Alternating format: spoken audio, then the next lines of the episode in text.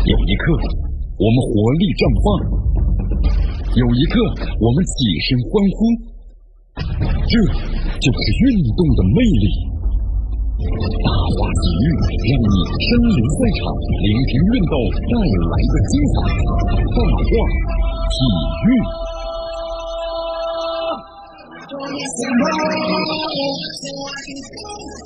这里是大话体育，我是江南记锁定 FM 九十点七南广播电视台新闻广播，我们来关注一下啊，昨天中超联赛呢继续进行，那么结果怎么样呢？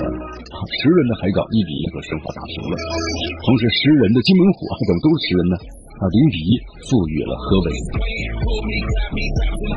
呃，再往前点的话呢，国安队二比零大胜啊，取得这个赛季的第一场胜利。呃，广州队二比零呢战胜了申总，也取得了赛季的首场胜利。广州城的一比零战胜青岛，收获两连胜。两江竞技的二比二和沧州啊战平了。河南与。呃，河南呢，河南队呢在下雨，昨天比赛中下雨了啊，一比一和山东的战平。呃，亚太呢和武汉零比零打成了平局。好，我们来关注一下这个比赛的详细情况啊。好，在昨天的这个比赛之中呢，我们说中超上海德比，这个德比的话呢，确实还是非常的激烈和这个刺激的，一比一的比分，其实对双方来说是个好的结果。啊，因为双方打都还是不错的，所以你要说谁输或谁赢的话呢，都不太好。哈，反正这个平局的话呢，是个最好的结果。啊，率先破门的又领先的上海海港来说呢，最后时刻被对方一个球呢绝平了，所以说有点心不甘呐。呃，本场比赛呢，咱们看了一下，海港队呢还是用前两轮的这个首发阵容，包括战术打法。因为之前上海申花呢主动收缩，对吧？自己在半场的防守。其实整场比赛啊，在这个海港队进球之前呢，他们都是场上的这个王者，就基本上占据了场上的主动权。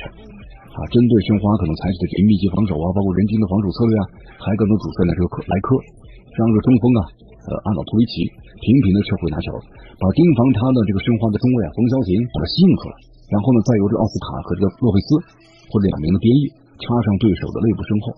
但是我们说这个申花的后防线呢，呃，还做的不错，就他的这个撤回，呃，攻和守啊转换的非常快，最后让对方的进攻啊效果很一般。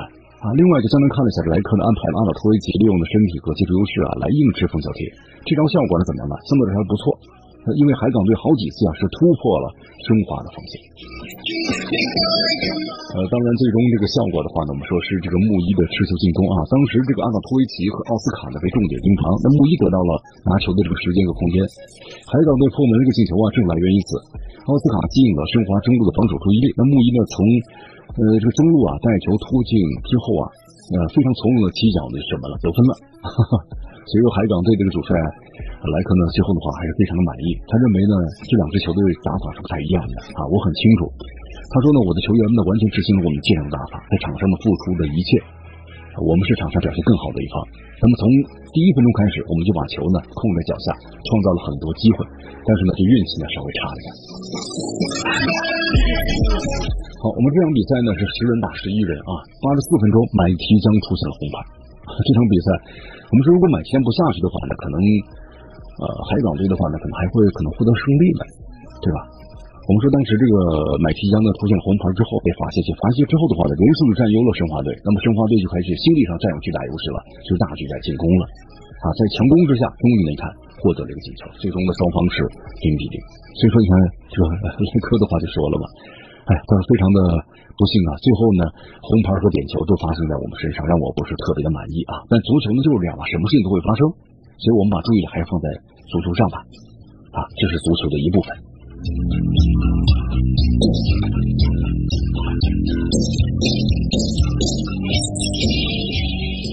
好，我们说了，可能在昨天这场比赛中，德比比赛是上海的球队啊，可以说实力最接近的德比比赛了，是吧？一比一。啊，当然，我们说这场比赛的话呢，从申花的角度来说，还是有非常多的可以总结的地方。你看，跟这个上一场呢和武汉队的比赛相比，那么申花的我们说阵容啊变动不是特别大，除了主力门将的曾诚，这么曾诚呢我们说伤愈复出了，那么这个阿德里安的顶替曹云定的出战，但是这一轮就是这个变化的，呃，包括战术的改变，申花呢我们说之前是四四二的阵型，那么这次打成了这个五三二，同时安排这个艾迪盯防的洛佩斯。哈，无锡还有这个彭新烈分别看守了奥斯卡还有这个穆伊，应该说崔康熙这个出发点呢，就想限制海港队的几名重要球员嘛。但是我们说了，你在限制人的时候，自己的特点也给放弃了，这是肯定的。所以上半场呢，我们看这申花队啊，很被动，很被动，对不对？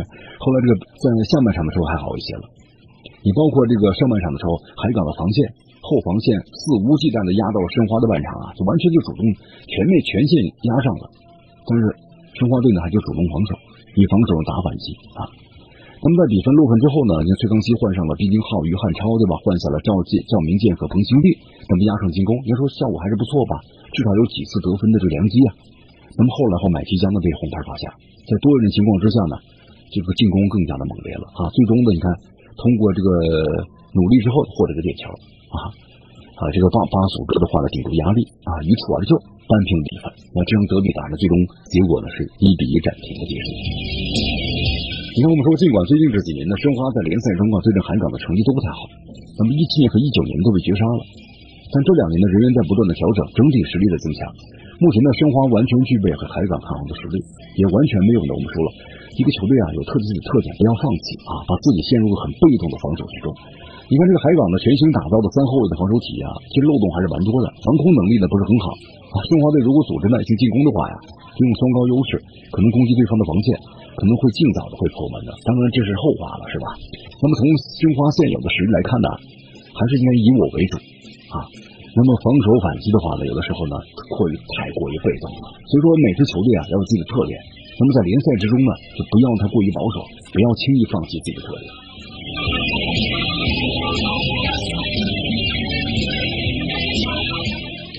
好，继续关注江南为大家所带来的大话题。我们再来关注另外一场比赛啊，中超第三轮，昨天的天津津门虎对阵了河北队的比赛，最终呢，津门虎是零比一失利。啊，其实这场比赛呢，我说津门虎的球员们呢，给自己队加油，因为他们呢内心还是希望有所收获吧。因为关注的天津球迷还是蛮多的，对吧？赛前呢，啊，都不由自主的想在五一的假期的最后一天能够怎么样呢？希望球队高歌猛进。啊，但是我们说这个结果的话，让球迷们呢就是蛮失望的啊。作为这个新生的京门虎队啊，那么长远的这个发展来说呀，可能现在需要立足于自我，磨练内功，对吧？稳扎稳打。你看这个赛后主教练于根伟说了嘛，两队呢各踢了半场好球，那么京门虎队啊气势没丢，对球员的表现感到满意，只是非常遗憾呢，在最后的时刻呢没有把落后的局面呢扳回来。我们说在比赛中呢，金门虎少一人呢，对不对？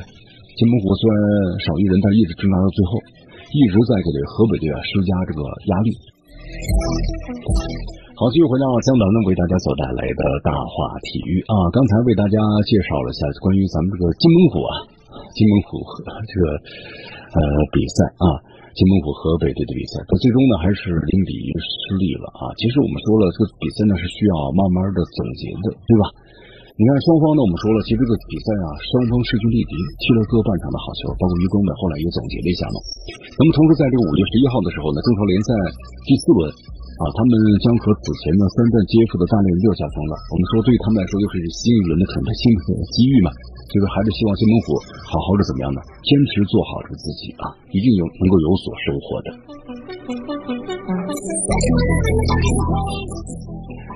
那么同时呢，在这个比赛结束之后啊，河北足球队的主教练呢，新东夫在新闻发布会上这样说，他说我们队员呢上半场踢的还是不错的，准备的啊，就是我们所踢的感觉和我们准备的都是一样的啊。球队呢创造了很多得分的机会，可惜没有把握住。那么上半场比赛呢，天津津门虎呀明显增加了这个反击的节奏，压得河北队有点喘不过气来。他说我们在取得进球之后啊，对手打得非常的侵略性啊，所以我们的应对措施又迟疑一些，这是我们今后呢需要改善的地方。